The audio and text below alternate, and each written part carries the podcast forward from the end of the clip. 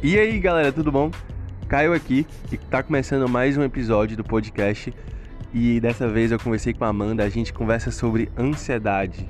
Tudo que você precisa saber sobre ansiedade está aqui em pouquíssimos minutos. Nem tem tudo, mas muita coisa tá aqui. Enfim, queria deixar esse episódio para vocês, para que vocês tirassem as dúvidas de vocês em relação à ansiedade, é, se tem cura, como é que ela age em relação a alguns transtornos e tá muito interessante, tá muito informativo. Então, se der para compartilhar, compartilha, mostra para todo mundo aí que ela é realmente experiente quando o assunto é ansiedade, né, assuntos técnicos sobre ansiedade e também sobre transtornos alimentares. A gente faz uma ligação sobre esse assunto, tá muito legal. Então, fica aí com mais um episódio. Próxima segunda-feira tem outro episódio e por assim por diante, e tá muito legal e vai lá e é isso aí, e é isso aí. Eu tô muito ansioso para mostrar para vocês, então escutem aí esse episódio muito massa com a Amanda.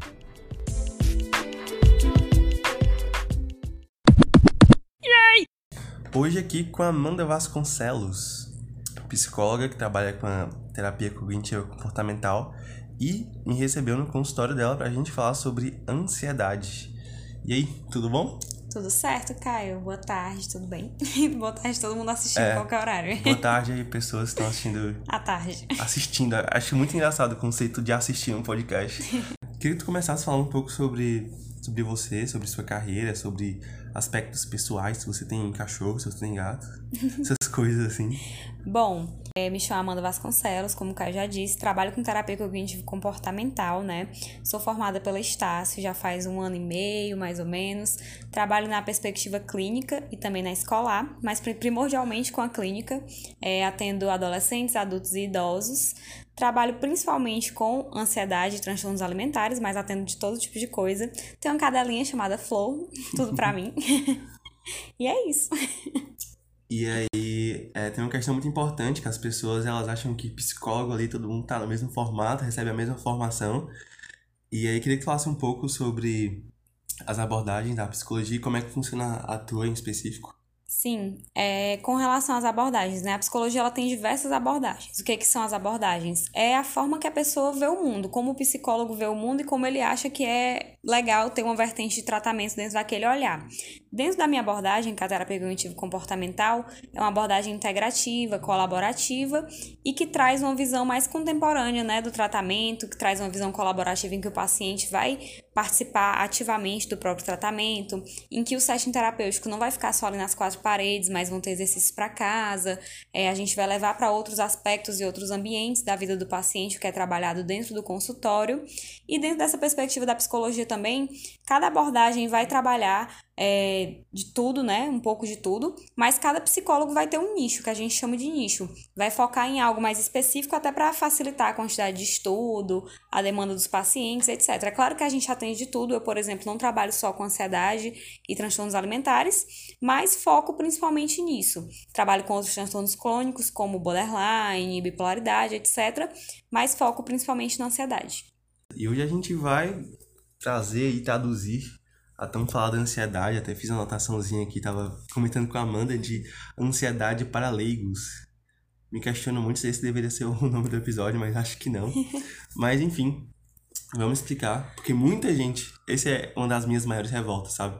Muita gente pega ansiedade e você vê alguém que não tem muita é, não tem muito apropriação do tema e aí falando, traduzindo, porque parece que virou um pouco de moda falar sobre isso. E até eu poderia falar para você, estudante da graduação de psicologia, mas eu procuro sempre pessoas é, que sejam referências no assunto para falar e traduzir, né? Colocar numa linguagem bem simples para quem estiver ouvindo o podcast. Então eu queria que tu falasse um pouco da ansiedade.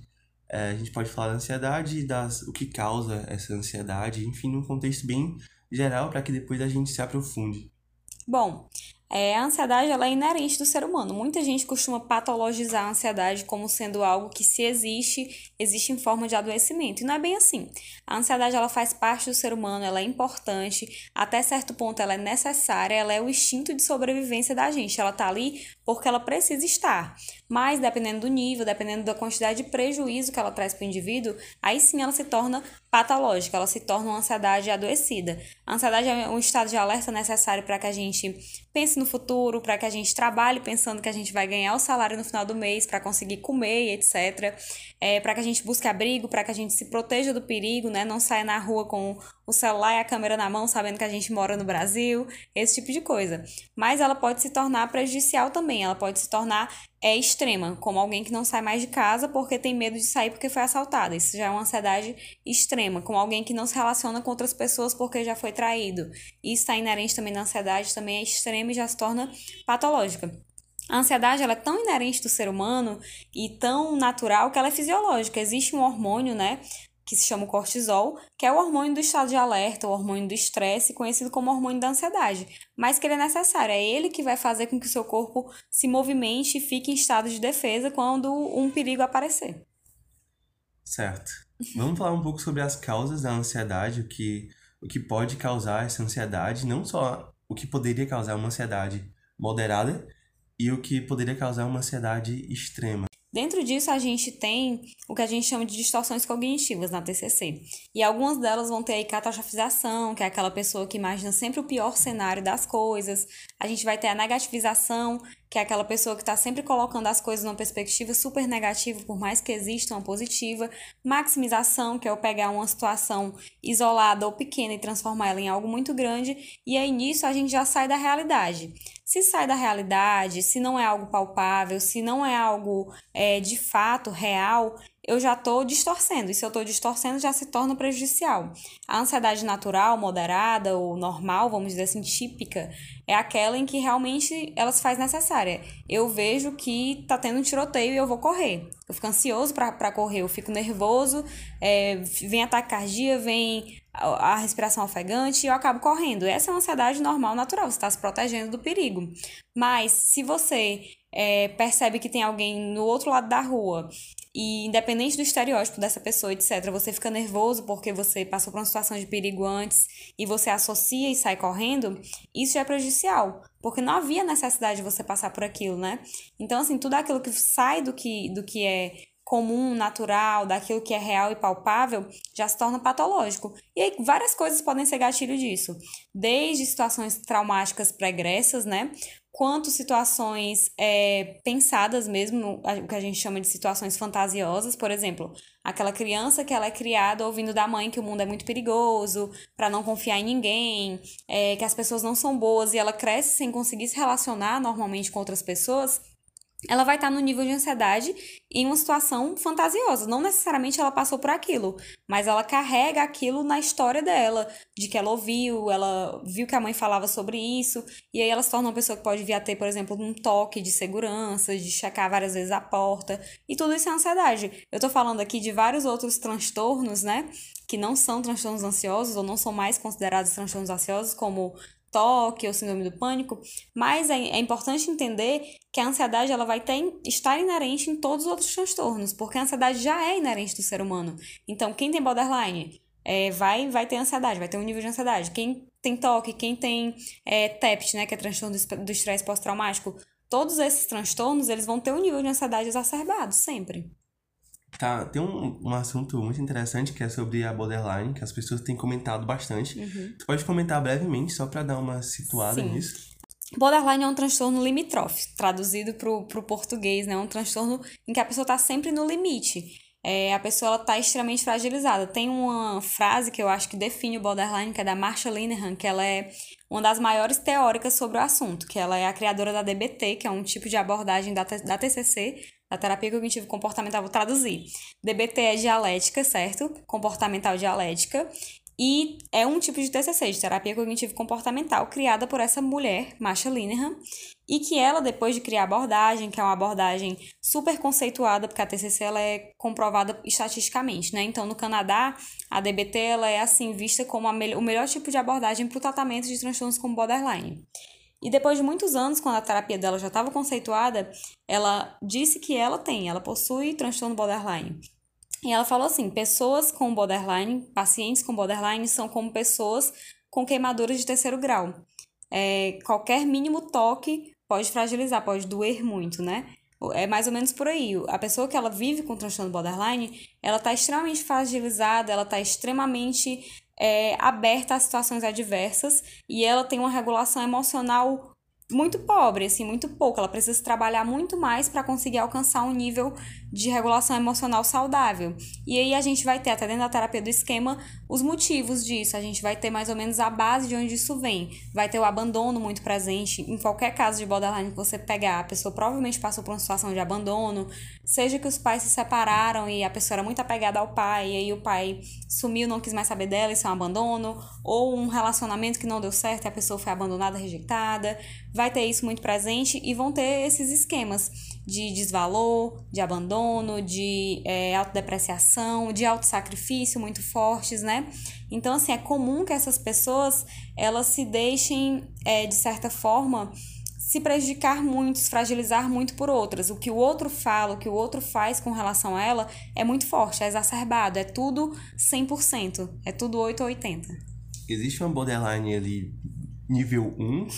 ou... Então. Porque tem, tem muita gente que tem problemas, assim, com, com relacionamentos, né? Tipo, ah, me uma vez, é, e aí não quero mais. Até certo ponto é, é normal, entre aspas, né? É, ou até que ponto você é do ser humano, ou, e até que ponto você vê que tá passando ali do, do do limite, entre aspas. Pronto.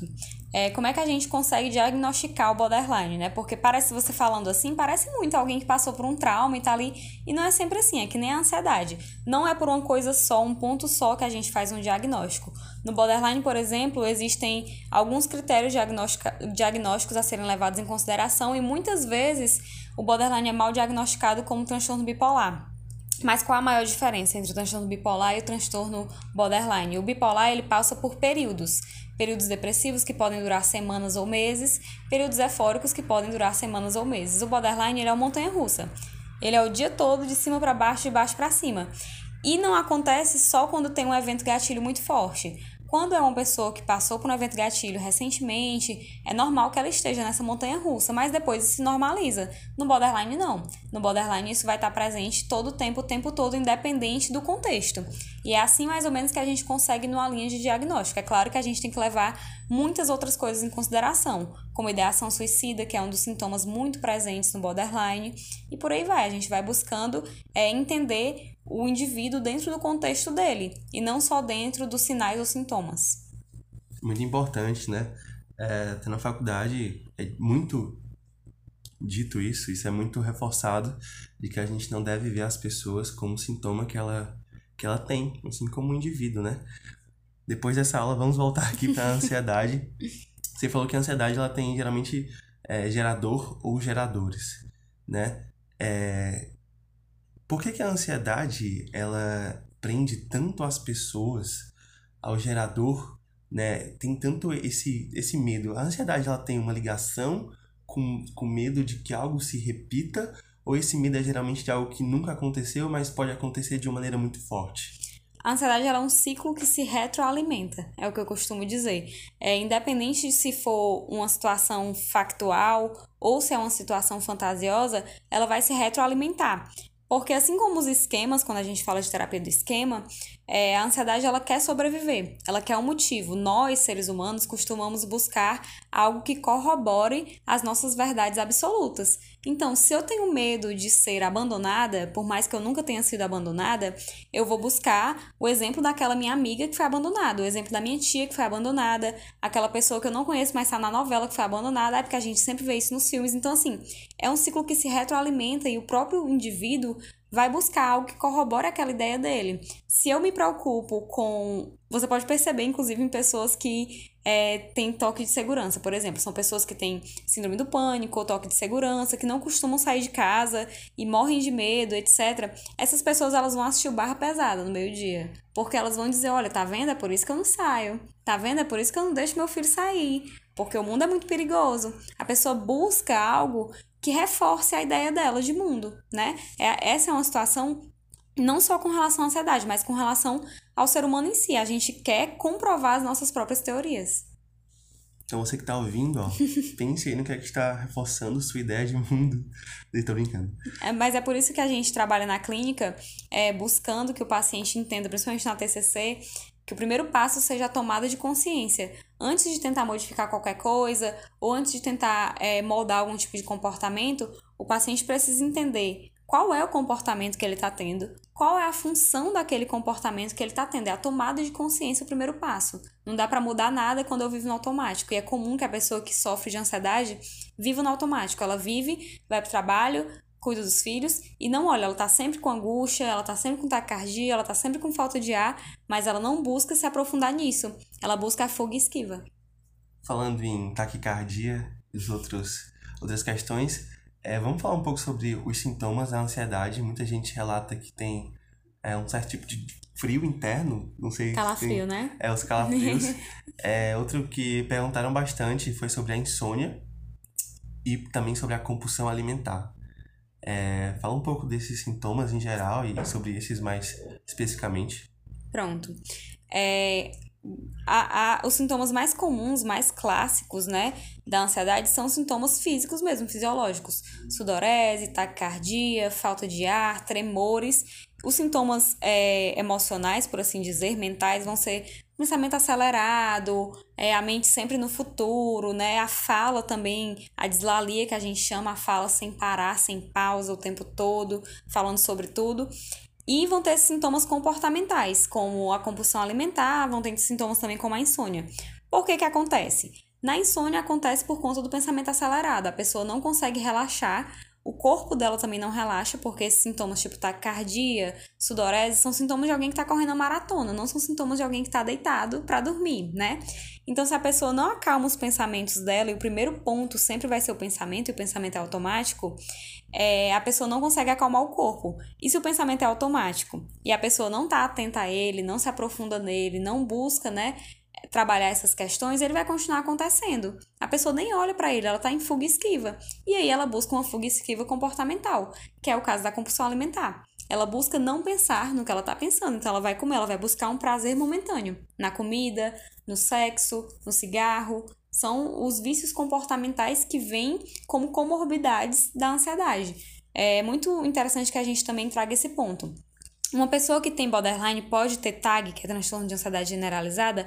Pode. Uma pessoa que tem uma compulsão alimentar pode ter ansiedade e, e borderline? Pode também, entende? As comorbidades, elas existem, é, são ciclos que se retroalimentam também. É muito comum que a ansiedade traga a compulsão alimentar, que a pessoa, por ter compulsão alimentar, um, um momento ali de compulsão, ela se culpe, isso cause mais ansiedade, e aí é um ciclo que vai em espiral, se retroalimentando.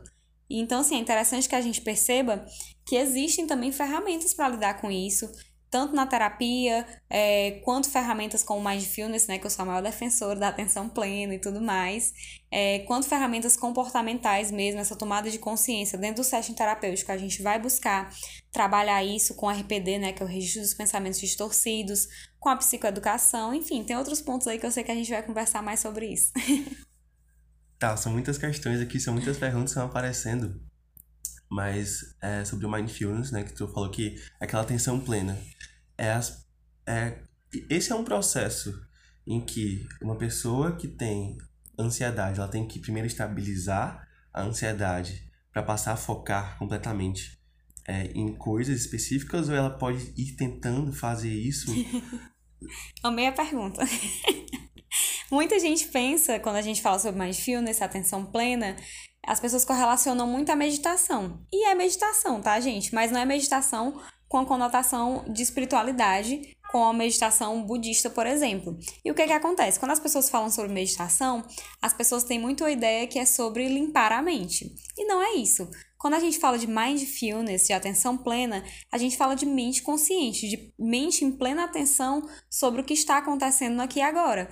E se o teu pensamento está no aqui e agora, tu vai focar nele também. A ideia da meditação dentro do Mindfulness não é, é limpar a mente, é organizar o pensamento. Então, assim, quando eu trabalho com atenção plena com os meus pacientes, eu trabalho para que eles entendam e se aprofundem nos pensamentos dele. Parem com a fuga esquiva. Veio um pensamento ansioso, você está pensando, meu Deus, e se amanhã eu perder o emprego? Pensa sobre isso, deixa ele vir e deixa ele embora também Com o tempo, com a prática, é claro que isso é necessário hábito, necessário um, uma prática boa, a pessoa vai conseguir organizar o pensamento até chegar num ponto em que ela não vai ter mais nada para pensar. E ela vai fazer um relaxamento, ela vai focar na respiração, que a gente ensina, que é a respiração diafragmática. Ela vai focar no aqui agora, no ambiente que ela tá, nos cheiros, nas luzes, em tudo isso. E isso vai trazer para ela diversas possibilidades.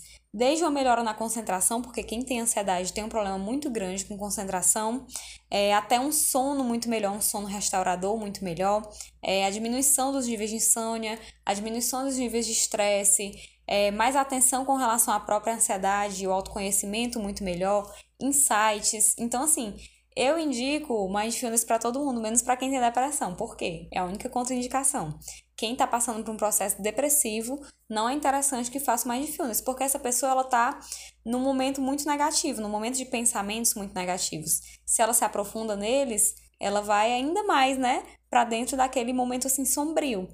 E por isso que é interessante que essa pessoa que está no momento depressivo passe primeiro pelo processo terapêutico, já esteja dentro dele e quando isso for acertado, ela comece com atenção plena. Até lá, só isso, só a única contraindicação do, da, da meditação é uma pessoa no processo depressivo. E assim, por mais que tenha essa, esse contexto espiritual, etc., que as pessoas costumam associar, o mindfulness ele é comprovado cientificamente. Ele melhora tudo: atenção, concentração, libido, sono. Ele reestrutura realmente cognitivamente a pessoa. Então, indico para todos. é, duas perguntas. Tenho que guardar essas perguntas, são muito importantes. A primeira eu esqueci. mas, mas a segunda, não, lembrei agora.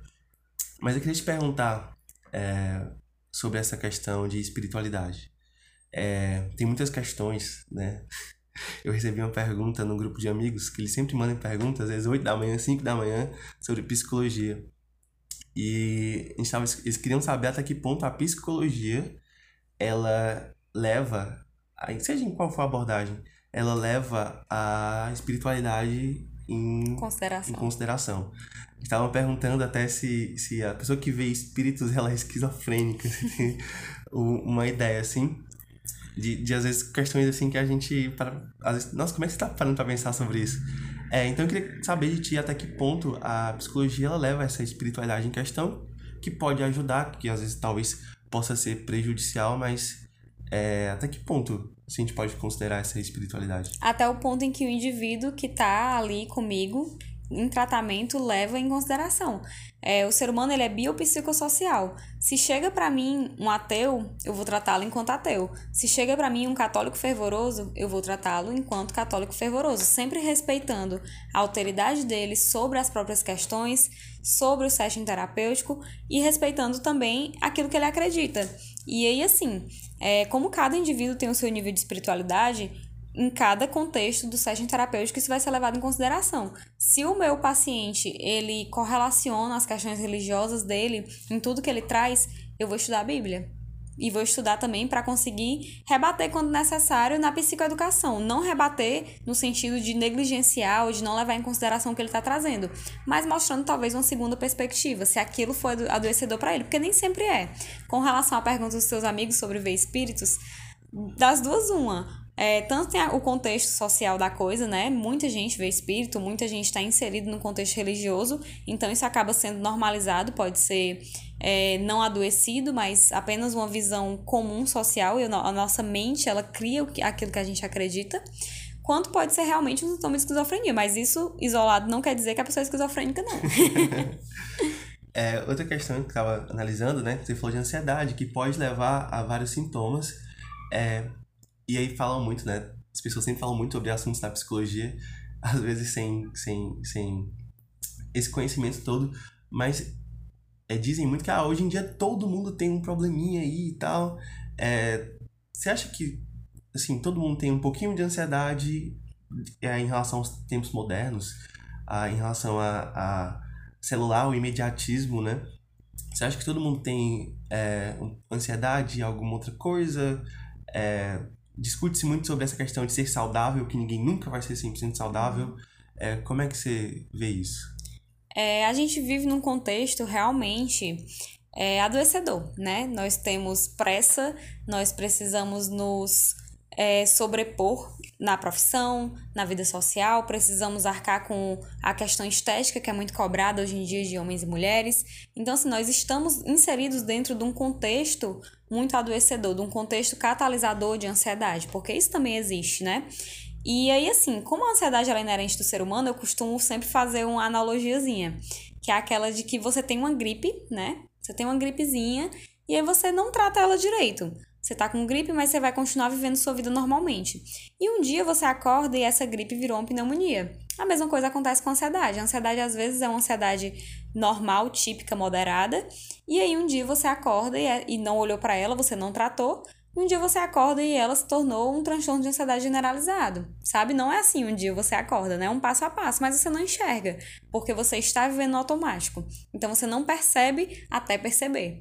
E aí é assim que acontece. E como a gente, todo mundo tem uma predisposição a alguma coisa realmente, todo mundo convive já com essa ansiedade moderada, a gente precisa trabalhar para que não vire um transtorno. Porque também é, assim, não é que você te, passou por um episódio de ansiedade agora, que você tem transtorno de ansiedade generalizado. Não, pode ser apenas um momento, um período ansioso. Assim como você não é depressivo porque teve um período depressivo. Também não. Tudo é tratável, tudo pode ser trabalhado e tudo pode ser prevenido. Quando a gente fala sobre psicologia, as pessoas costumam muito levar para o lado da pós-venção. A pessoa está doente e busca o psicólogo quando está doente.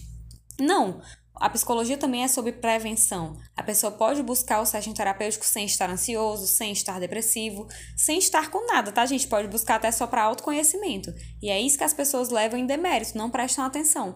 Psicologia é, é um momento seu, é para trabalhar suas questões, e questões todo mundo tem sobre essas questões, é, tentando fazer aqui uma, uma divisão, a gente tem, tem faz isso, né, essa divisão de indivíduos, mas existe uma, uma maneira em que a ansiedade ela afeta homens e mulheres?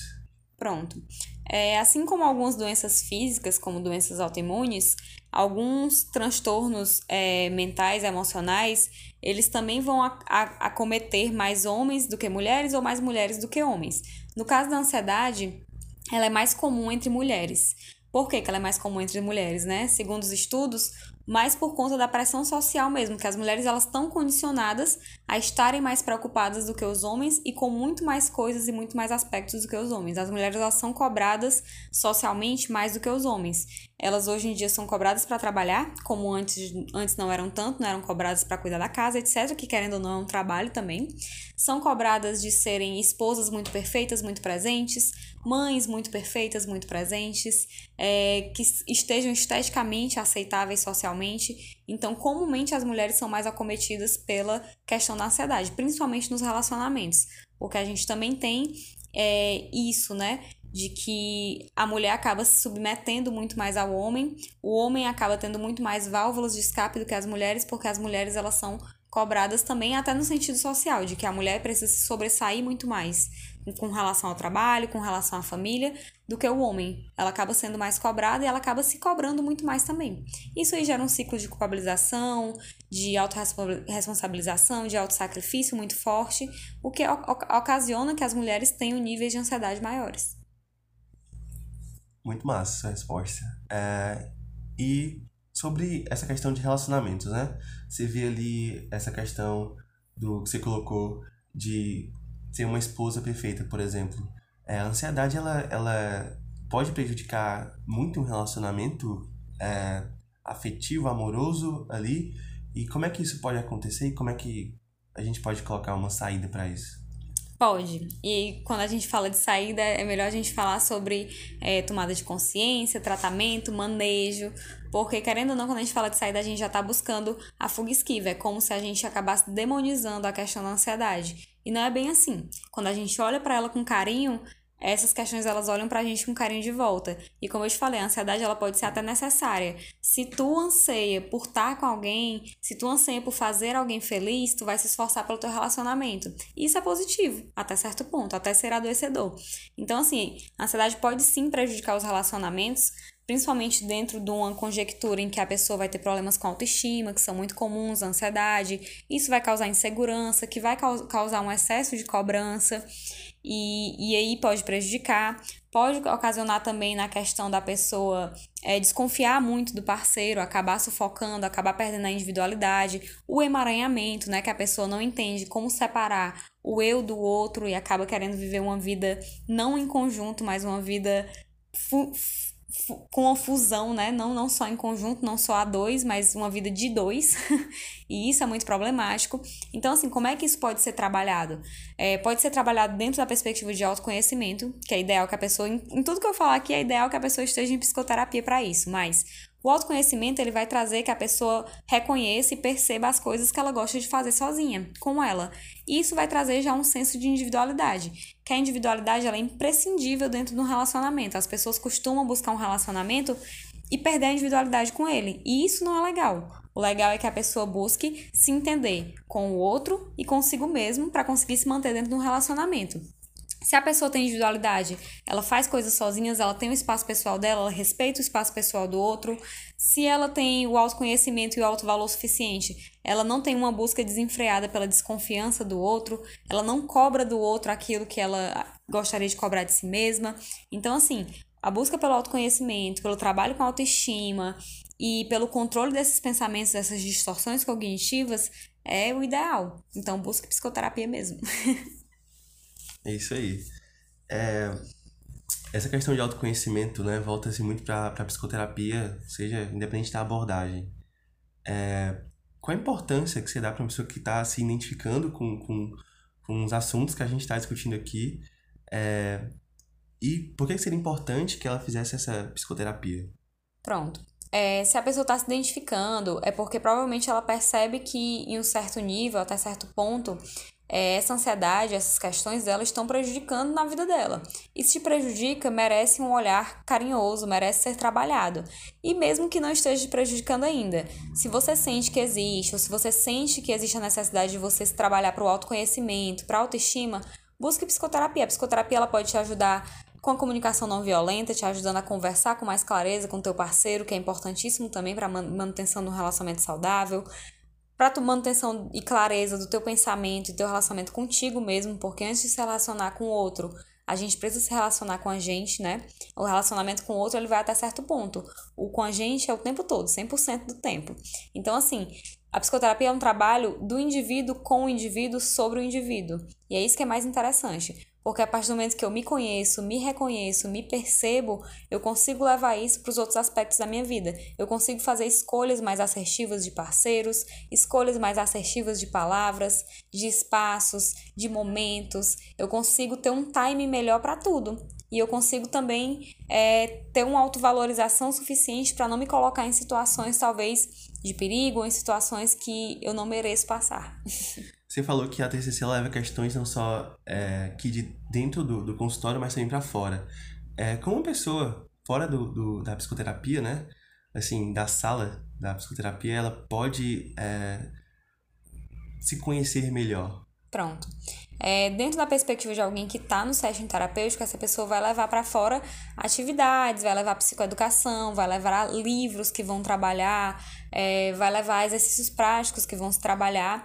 Mas se a pessoa não está no setting terapêutico, ideal que ela busque, né? Mas se ela não tá, é interessante que ela busque fazer atividades sozinha, buscar atividades que ela tem prazer, é, anotar as coisas que ela gosta e não faz, que ela gosta e faz, que a gente chama de curtograma, que eu passo isso também no session terapêutico.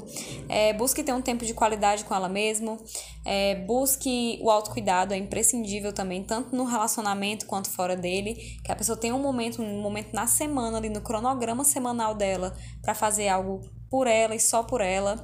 É, que ela busque se reconhecer enquanto indivíduo socialmente. Questione as suas ideias, faça um questionamentozinho socrático, tá? Questionar não é problematizar, é questionar.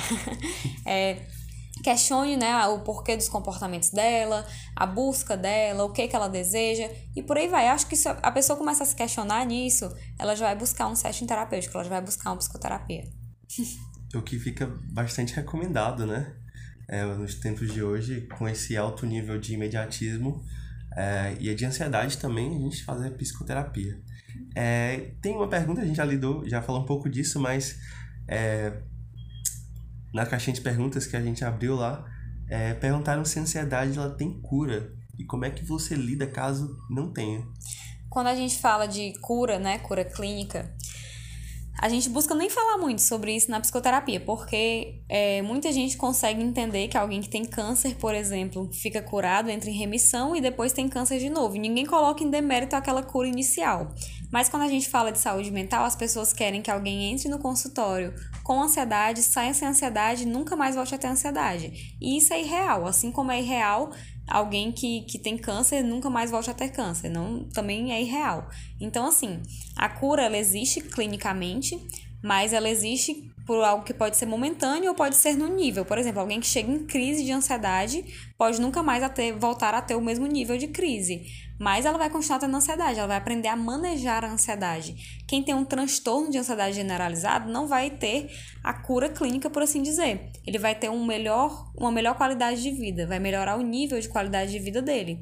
Assim como em qualquer outro transtorno e assim como em qualquer outra doença física também. A cura ela é momentânea, ela é cura clínica que a gente chama, mas ela não é eterna, né? E as pessoas teimam a não entender isso com relação à saúde mental e entendem com relação à saúde física. E é a mesma linha, gente. É, a gente tem que fazer essa correlação. O físico e o mental são muito parecidos. Isso aí.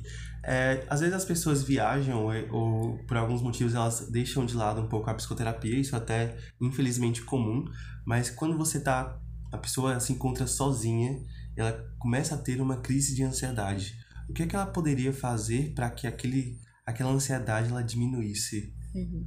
É, idealmente, né, a pessoa que ela passa por crise de ansiedade, ela precisa estar inserida num contexto já de cuidado e de manejo dessa ansiedade, para que quando ela chegue nesse momento da crise, ela esteja é, minimamente preparada, ela tenha ferramentas para lidar, para manejar isso, né? Só que com relação à pessoa que não está ou à pessoa que está, também existem as mesmas ferramentas. Exercícios de respiração que vão ser ensinados na meditação, no mindfulness e tudo mais. É, o, a, a forma de registrar os pensamentos, né?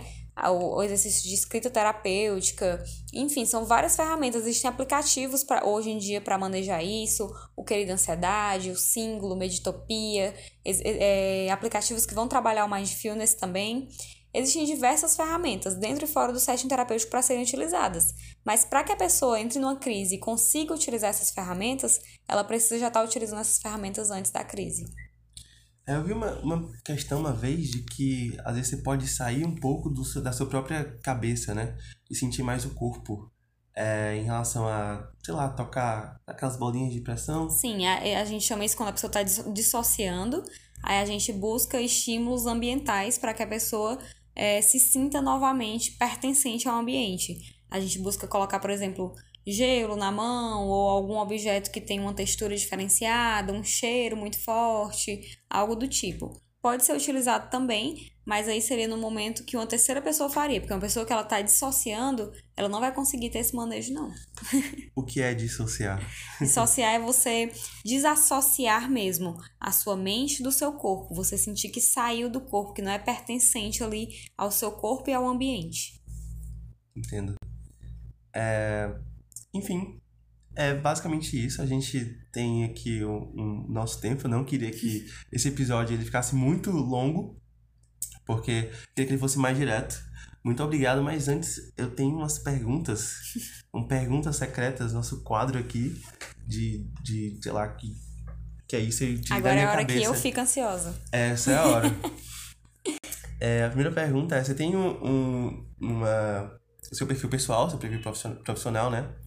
É, e aí se alimenta aquilo constantemente, tanto seu perfil pessoal com suas questões, quanto o da psicologia. É como você vê que como é, você acha que é importante essa alimentação virtual, né, para colaboração com, com a seu seu job no geral? Sim, tanto eu vejo a importância disso para o meu trabalho, para o networking, para alcançar mais pessoas e trazer mais pessoas para minha cartela de clientes, por exemplo, quanto eu vejo a importância disso para a psicoeducação. Tudo que eu falo, em tudo que eu me meto, cada palestra que eu dou, cada podcast que eu faço, cada caixinha de perguntas que eu abro no meu perfil profissional, ele abre portas para que as pessoas entendam um pouco mais de psicologia, para que as pessoas te quebrem um pouco desse tabu, dos preconceitos. Então eu vejo como uma necessidade humana mesmo, social. Eu acredito que seja um trabalho importante de ponta a ponta. tanto para mim quanto para o mundo. e você também é envolvida com, com esse negócio aí de, de maquiagem, né? é, como é que, que tu vê a importância de, de. Eu vi uma vez um cara falando sobre. Você sempre, sempre tem que ter uma carta na manga. Não necessariamente que, que a psicologia vai dar errado e aí, tipo, meu Deus, mas como você acha que, que é importante você fazer, às vezes, é uma coisa para você? A gente já comentou sobre isso, né? Sobre ter a questão da psicologia e a questão da maquiagem, assim, como é que você acha que, que isso é importante para ti e para qualquer outra pessoa que vá ter é, um projeto e outros projetos em paralelo? Eu acredito assim. É, na verdade, a maquiagem para mim não é um plano de backup, é algo que eu gosto e que eu acabei é, unindo o útil ao agradável. A psicologia é realmente a minha vida, é aquilo em que eu me aprofundo. E aí eu busco dentro da psicologia ter caminhos, não focar só em uma coisa, ter um plano de backup dentro daquilo que eu amo, porque eu preciso de salário afetivo. Não adianta eu tentar é, buscar um trabalho em que eu não vou ser afetivamente feliz. Então, dentro da psicologia, eu tenho projetos diferenciados em que eu me aprofundo dentro daquilo que eu amo, que é, querendo ou não, psicologia. E eu vou me encontrando, me reencontrando, me refazendo pelo caminho. É importante porque eu consigo me individualizar e me perceber, perceber o que é importante para mim. Me trabalho nesse sentido também. Afinal, o trabalho, o lado profissional, ele também é um aspecto pessoal meu, faz parte da minha vida. E eu preciso estar feliz com ele também. É, Outra questão é, tu tem, é, eu perguntava isso, eu deixei de perguntar, não sei porquê, mas é mais uma curiosidade, uma coisa assim que, que eu perguntava nos primeiros episódios, não pergunto mais. É, me conta uma mania tua. Uma mania minha? É. Estalar o pescoço. Mas é, é uma mania, um vício comportamental meio que necessário, porque eu tenho um, uma questão reumatológica, eu tenho lupus, e aí é um local meu que vive muito inflamado. E eu acabei buscando isso como uma válvula de escape pra dor. Mas isso, eu também faço isso, tipo, umas quatro vezes por dia. Faço mais. Faz mais?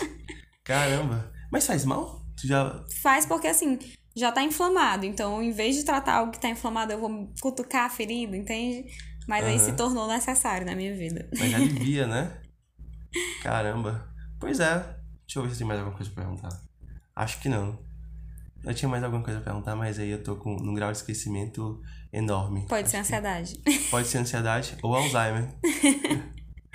é isso. Eu queria só que tu reforçasse, é, antes da gente falar como é que as pessoas podem te encontrar nas redes sociais, é, da importância, que eu sempre vi terminar falando sobre a importância da psicoterapia, agora de uma maneira, a gente vem falando o episódio todo, mas de uma maneira mais resumida, uma maneira é, pra pessoa que ela quer, vejo muita gente que quer fazer psicoterapia, mas aí tem medo ou não sabe como é que vai, vai fazer e tal. É, o que, que você diria para essas pessoas que querem fazer psicoterapia e às vezes tem, tem os sintomas, tem vê nela mesmo que seria muito bom para o autocuidado dela é, a psicoterapia? O que, que você, você diria para essas pessoas? Eu diria que você não desista se você já buscou alguma vez e não se deu bem com a primeira pessoa que buscou. Busque uma nova, é que nem ginecologista, tá? A gente não se dá bem com o primeiro, mas se dá bem com o segundo, com o terceiro e por aí vai. É, a psicoterapia é sobre você, é sobre se encontrar no meio do caminho, é sobre se perceber, é sobre mergulhar em si mesmo. E às vezes a gente tem medo disso, às vezes a gente tem medo de enfrentar nossas próprias questões. Mas quando a gente não enfrenta, elas não somem, elas se acumulam. Então, busque psicoterapia. É isso aí. E pro pessoal que quer é, te encontrar ou talvez fazer uma psicoterapia contigo, como é que, esse, que esse pessoal pode te achar aí nas redes sociais, que estão seus contatos? Hum, pronto. É, meu Instagram é arroba. Lá você pode falar comigo por DM ou tem um linkzinho também na bio que vai direto pro meu WhatsApp. Não só para quem quer fazer psicoterapia, mas para quem quer tirar algum tipo de dúvida, para quem quer é, algum material com relação à ansiedade, alguma dica, etc. Fala comigo e eu respondo todo mundo certinho. Quais são os, o teu tipo de público que tu atende? Eu atendo adolescentes, adultos e idosos. Atendo muitos idosos, inclusive. Tranquilo. É, pessoal, essa foi a Amanda. Muito obrigado por ter dado um voto de confiança. Eu tava conversando contigo que as pessoas, às vezes, elas ficam meio assim, tal. Tá, esse podcast aí, não sei o que é um podcast, ainda mais com esse nome.